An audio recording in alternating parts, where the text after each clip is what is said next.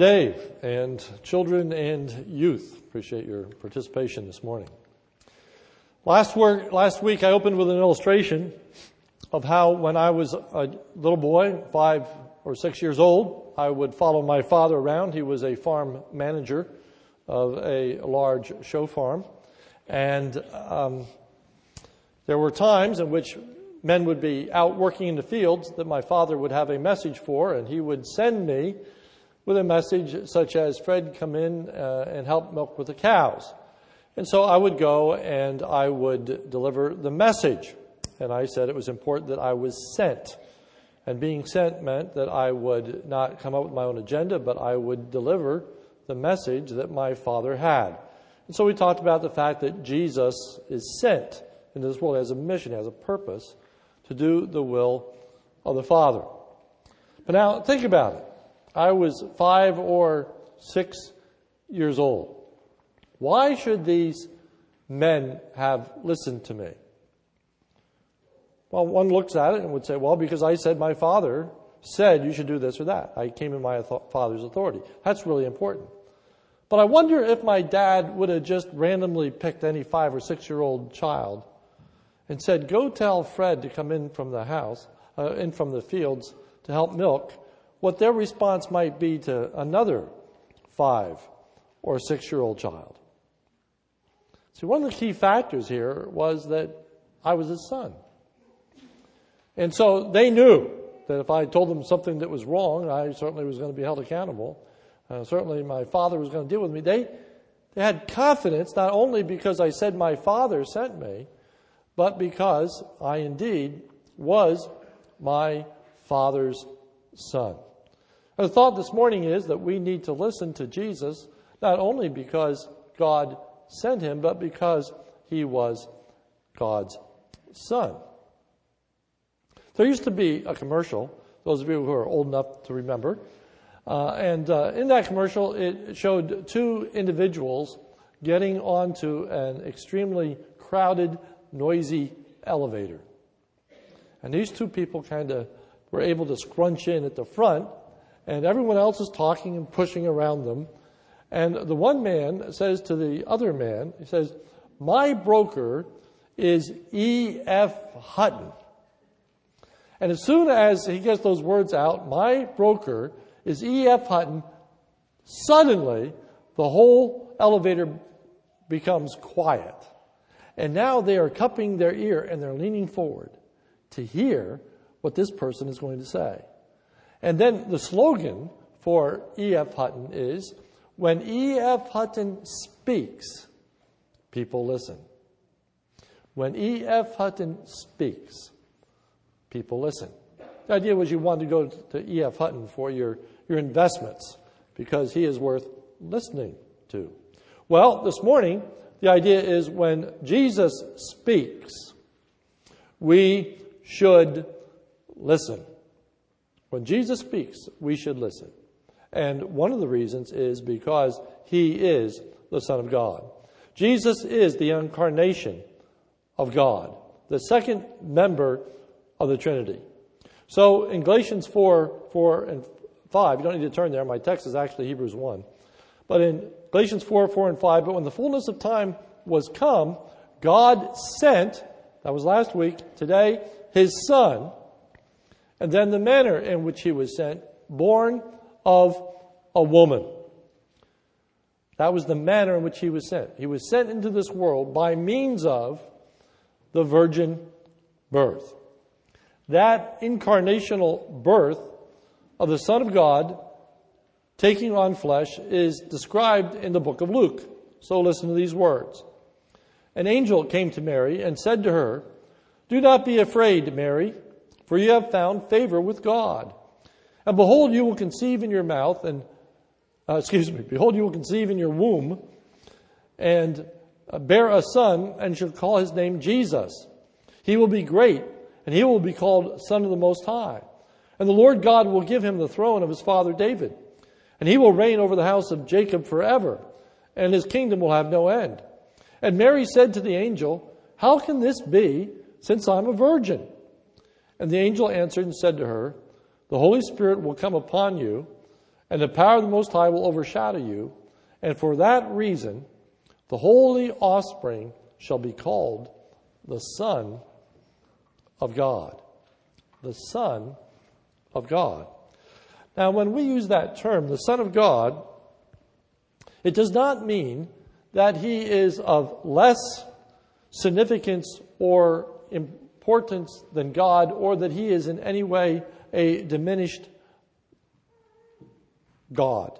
Jehovah's Witnesses teach that Jesus is a God, but not the true and uh, eternal God. He is a lesser God. They say that we misunderstand the term. However, the Jewish leaders in Jesus' day understood exactly what was meant when Jesus said that he was the Son of God. That's why they accused him of blasphemy. And John chapter 5 verse 18 says this, For this cause therefore the Jews were seeking all the more to kill him because he was not only breaking the Sabbath, but listen to these words, but also was calling God his own Father, making himself equal with God. They understood it. They knew what he was claiming.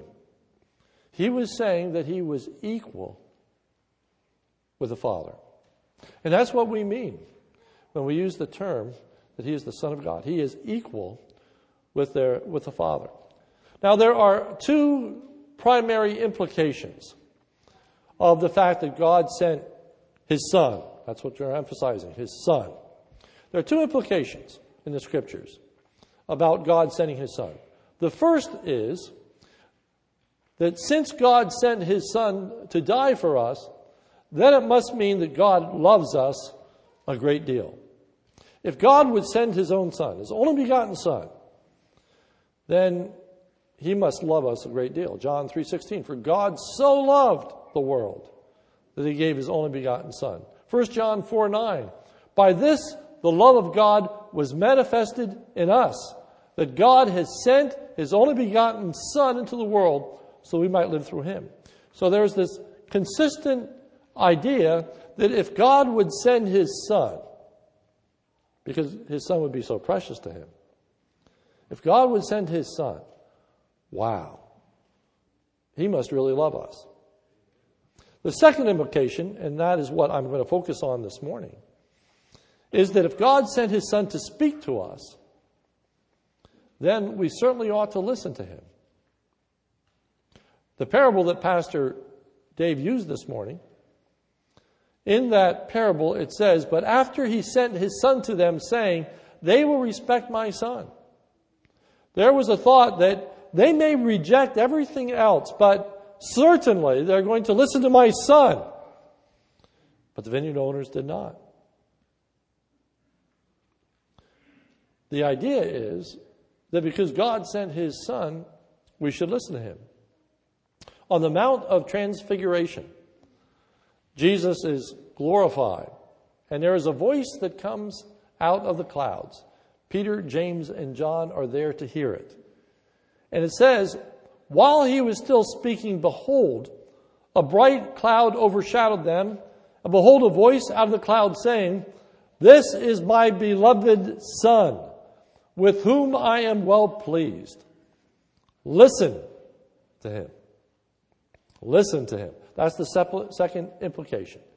If God sent his Son, then we should listen to him. If you would turn with me in your Bibles to Hebrews chapter 1, I'm actually going to exegete this particular portion of Scripture. And the main thought of Ephesians 1, uh, excuse me, Hebrews 1 and 2 is this. Since the people listened to the prophets and angels that spoke to them, how much more should we listen to the Son of God who speaks to us. If our forefathers listened to the prophets and the angels that were sent to them, how much more should we listen to the Son of God who is sent to us? So the first point is we should listen to Jesus because Jesus is God's Son and thus is superior to the prophets through whom God spoke and people listened. I mentioned that Jesus was not the only one that was sent. The Son of God is not the only one that sent. I said that uh, John the Baptist was sent. Well, all the prophets, the true prophets, were sent by God. And God spoke through the prophets, and the people listened to the prophets. How much more should we listen to God speaking through His Son? Hebrews 1 1 and 2. God, after He spoke long ago to the fathers in the prophets, in many portions and in many ways, in these last days has spoken to us in His Son. There are a number of contrasts in this verse between God speaking to the prophets and God speaking through his son. The prophets were less than ideal representatives of God, and yet people listened to them. Jesus uses as an example the person of Jonah. Listen to what Jesus says to the Pharisees concerning Jonah. Matthew 12, 41. The men of Nineveh shall rise up with this generation at the judgment and shall condemn it because they repented at the preaching of Jonah. And behold, something greater than Jonah is here. The Ninevites listened to Jonah. Behold, a greater than Jonah is here. The Ninevites listened to Jonah despite Jonah's sinfulness. And the Ninevites listened to Jonah despite Jonah's callousness towards them. If you remember, Jonah is grieved and upset at thinking that the Ninevites are going to repent and be spared.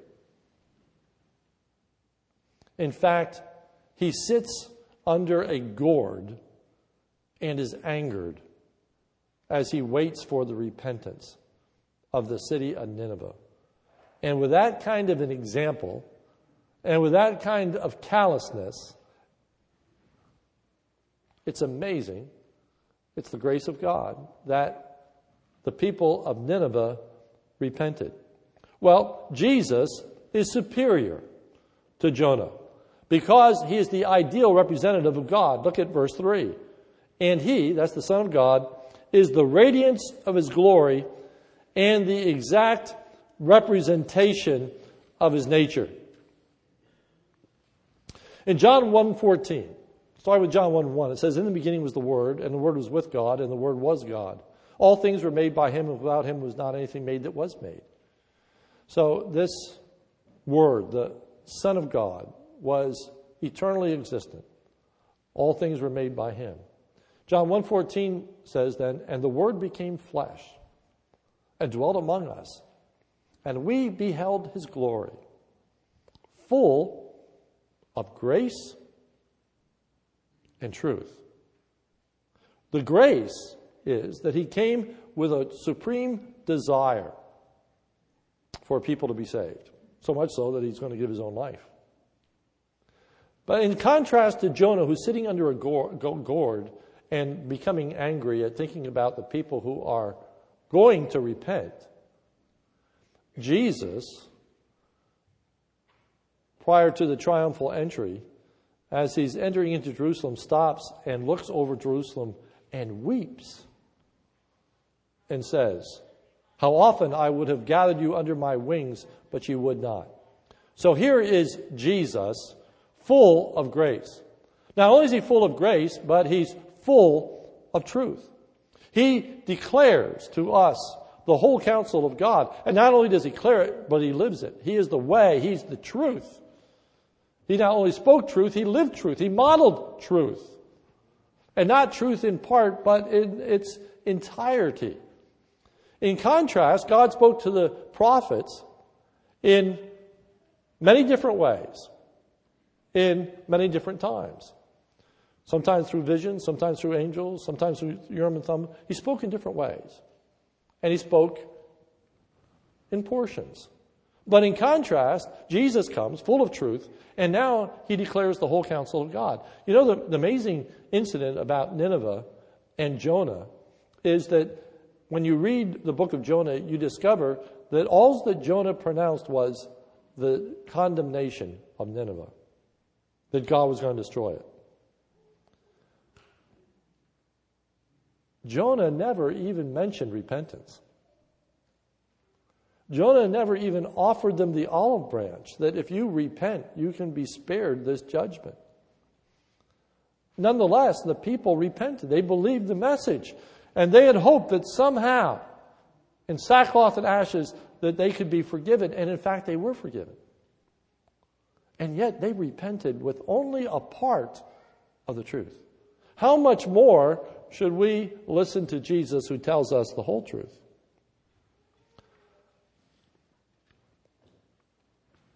Next, the prophets did not have the accomplishments that Jesus accomplished. Jesus said in Matthew 12 42, the queen of the south shall rise up with this generation and the, at the judgment and shall condemn it because she came from the ends of the earth to hear the wisdom of Solomon. And behold, a greater than Solomon is here. So here are, here is the Queen of Sheba who traveled great, great many miles to hear Solomon's wisdom. She had heard that Solomon was wise. And she had heard that he had all this magnificence. He had a, an incredible palace. He had had a great throne. Uh, he had an incredible kingdom. So she wanted to come and hear what Solomon had to say. She said in 1 Kings 10:7, "Nevertheless, I did not believe the reports until I came and my eyes had seen it. And behold, the half has not been told me. You exceed in wisdom and prosperity the report that I had heard." Well, if you look at Hebrews 1:3, it says, "He is the radiance of his glory, the exact representation of his nature, and upholds all things by the word of his power." When he had uh, when he had made purification for sins, he sat down at the right hand of the majesty on high. Jesus accomplished much more. B, or number two. We should listen to Jesus because Jesus is God's Son, and thus he's superior to the angels through whom God spoke and people listened. Notice verse 4. Having become as much better than the angels as he has inherited a more excellent name than they. So now there's going to be a contrast between Jesus and the angels. And the thought is the people listen to the message of the angels. How much more should they listen to the message of the Son? The angels are not God's Son as Jesus is, verse 5. For to which of the angels did he ever say, Thou art my Son, today I've begotten thee? What angel can claim that? None. None. They're all created beings. They're not the incarnate Son of God. Only Jesus can say that.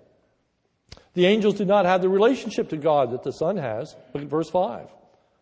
For, for unto which angels did he ever say, Thou art my son, today I have begotten thee? Or, again, I will be a father to him and he shall be a son to me. What angel can say that? The answer is none. The angels knew a lot about God. The angels were in the presence of God, but the angels were not the Son of God.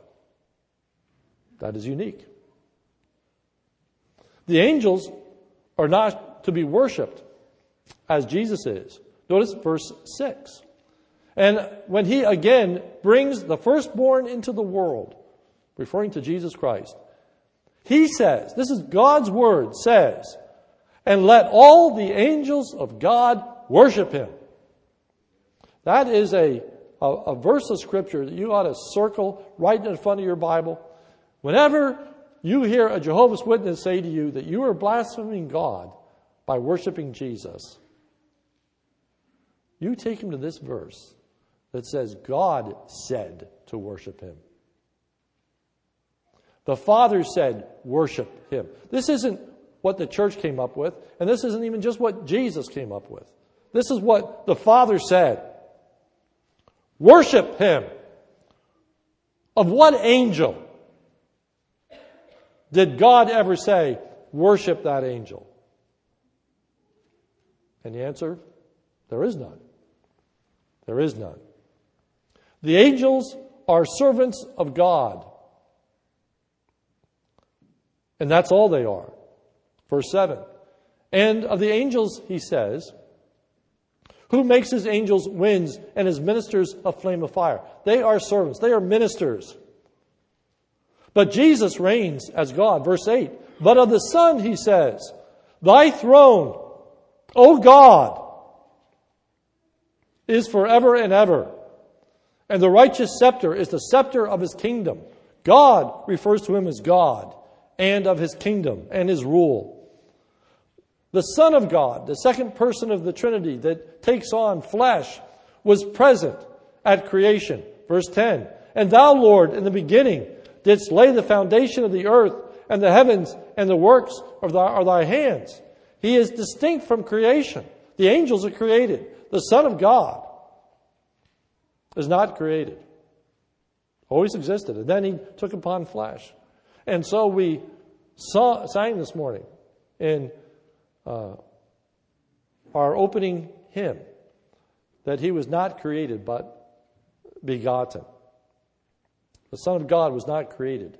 Verse 11 They will perish, referring to creation, but thou remainest. They will all become old as a garment, and as a mantle thou wilt roll them up. As a garment they also will be changed, but thou art the same, and thy years will not come to an end. The angels were servants, and only servants, to those who are to be saved. Hebrews 1 13 and 14. But to which of the angels did he ever say, Sit at my right hand until I make thy enemies a footstool for thy feet? Are they not all ministering spirits sent out to render service for the sake of those who will inherit salvation? They came to serve the people that are going to be saved. It is Jesus who reigns over his people and accomplishes their salvation. Go back to verse 3. And he is the radiance of his glory, the exact representation of his nature, upholds all things by the word of his power. When he had made purifications of sins, he sat down at the right hand of the majesty on high. He didn't come simply to minister to those that were heirs of salvation. He came to actually accomplish the salvation. He came to die. He came to redeem. Galatians 4. When the fullness of time was come, God sent forth his Son, born of a woman, born under the law, to redeem them that were under the law, that we might receive adoption as sons. Thirdly, we should listen to Jesus, who is the Son of God, for he Uh, for if the people were accountable for failing to listen to the prophets and the angels, how much more accountable will we be for not listening to Jesus? Look at Hebrews 2 1. For this reason, the reason being his superiority to the angels and the prophets. For this reason, we must pay much closer attention to what we have heard, because God has spoken to us through his Son, lest we drift away from it. For if the word spoken through angels proved unalterable, and every transgression and disobedience received a just recompense, how shall we escape if we neglect so great a salvation? If God was going to hold people accountable for listening to the prophets, even though the prophets were so sinful and such poor representatives.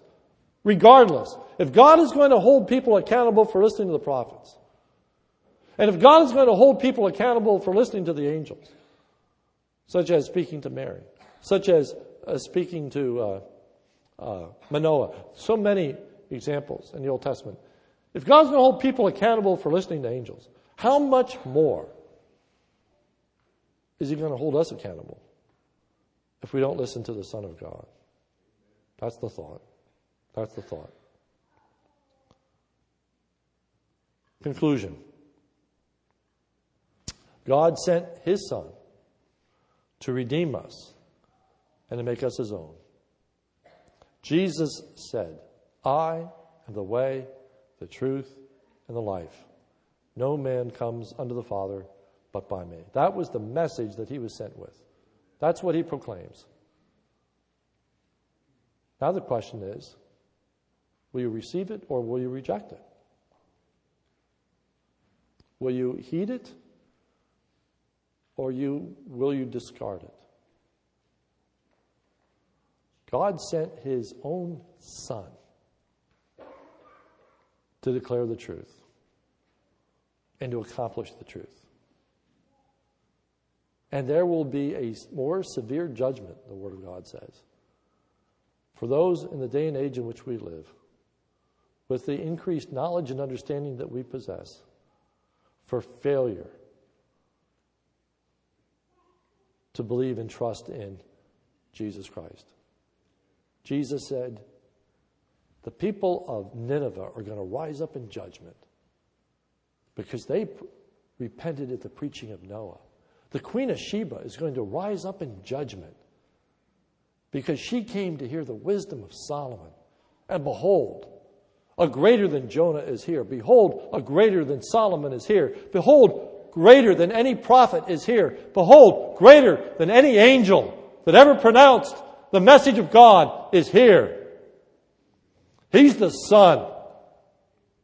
He's God in the flesh. This is my beloved Son. Hear him. Let's pray. Our Father, help us to hear the Son of God this morning. I pray that there's anyone here who has never trusted Jesus Christ as their personal Savior, that today would be the day that they would come to acknowledge that when Jesus Christ was sent into the world to save sinners, that included them, that they are indeed a sinner, for all have sinned and come short of the glory of God. To acknowledge the message of Jesus that no man comes to the Father except through Jesus, that there is no salvation possible apart from trusting in Him. Oh Lord, may we not reject that message, reject that person.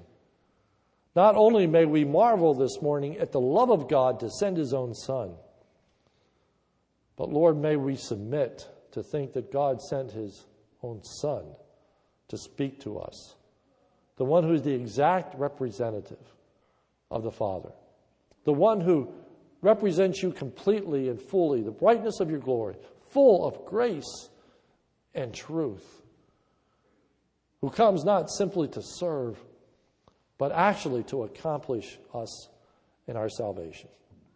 O oh Lord, may we hear that word this morning, and may we believe, and may you instill with us an ever increasing faith and confidence that we would never question or shake in our adherence to Jesus. That we would not let anyone cast doubts on our worship of Him. For it is you, O God, who told us to worship the Lord Jesus Christ. For it's in Jesus' name we pray. Amen.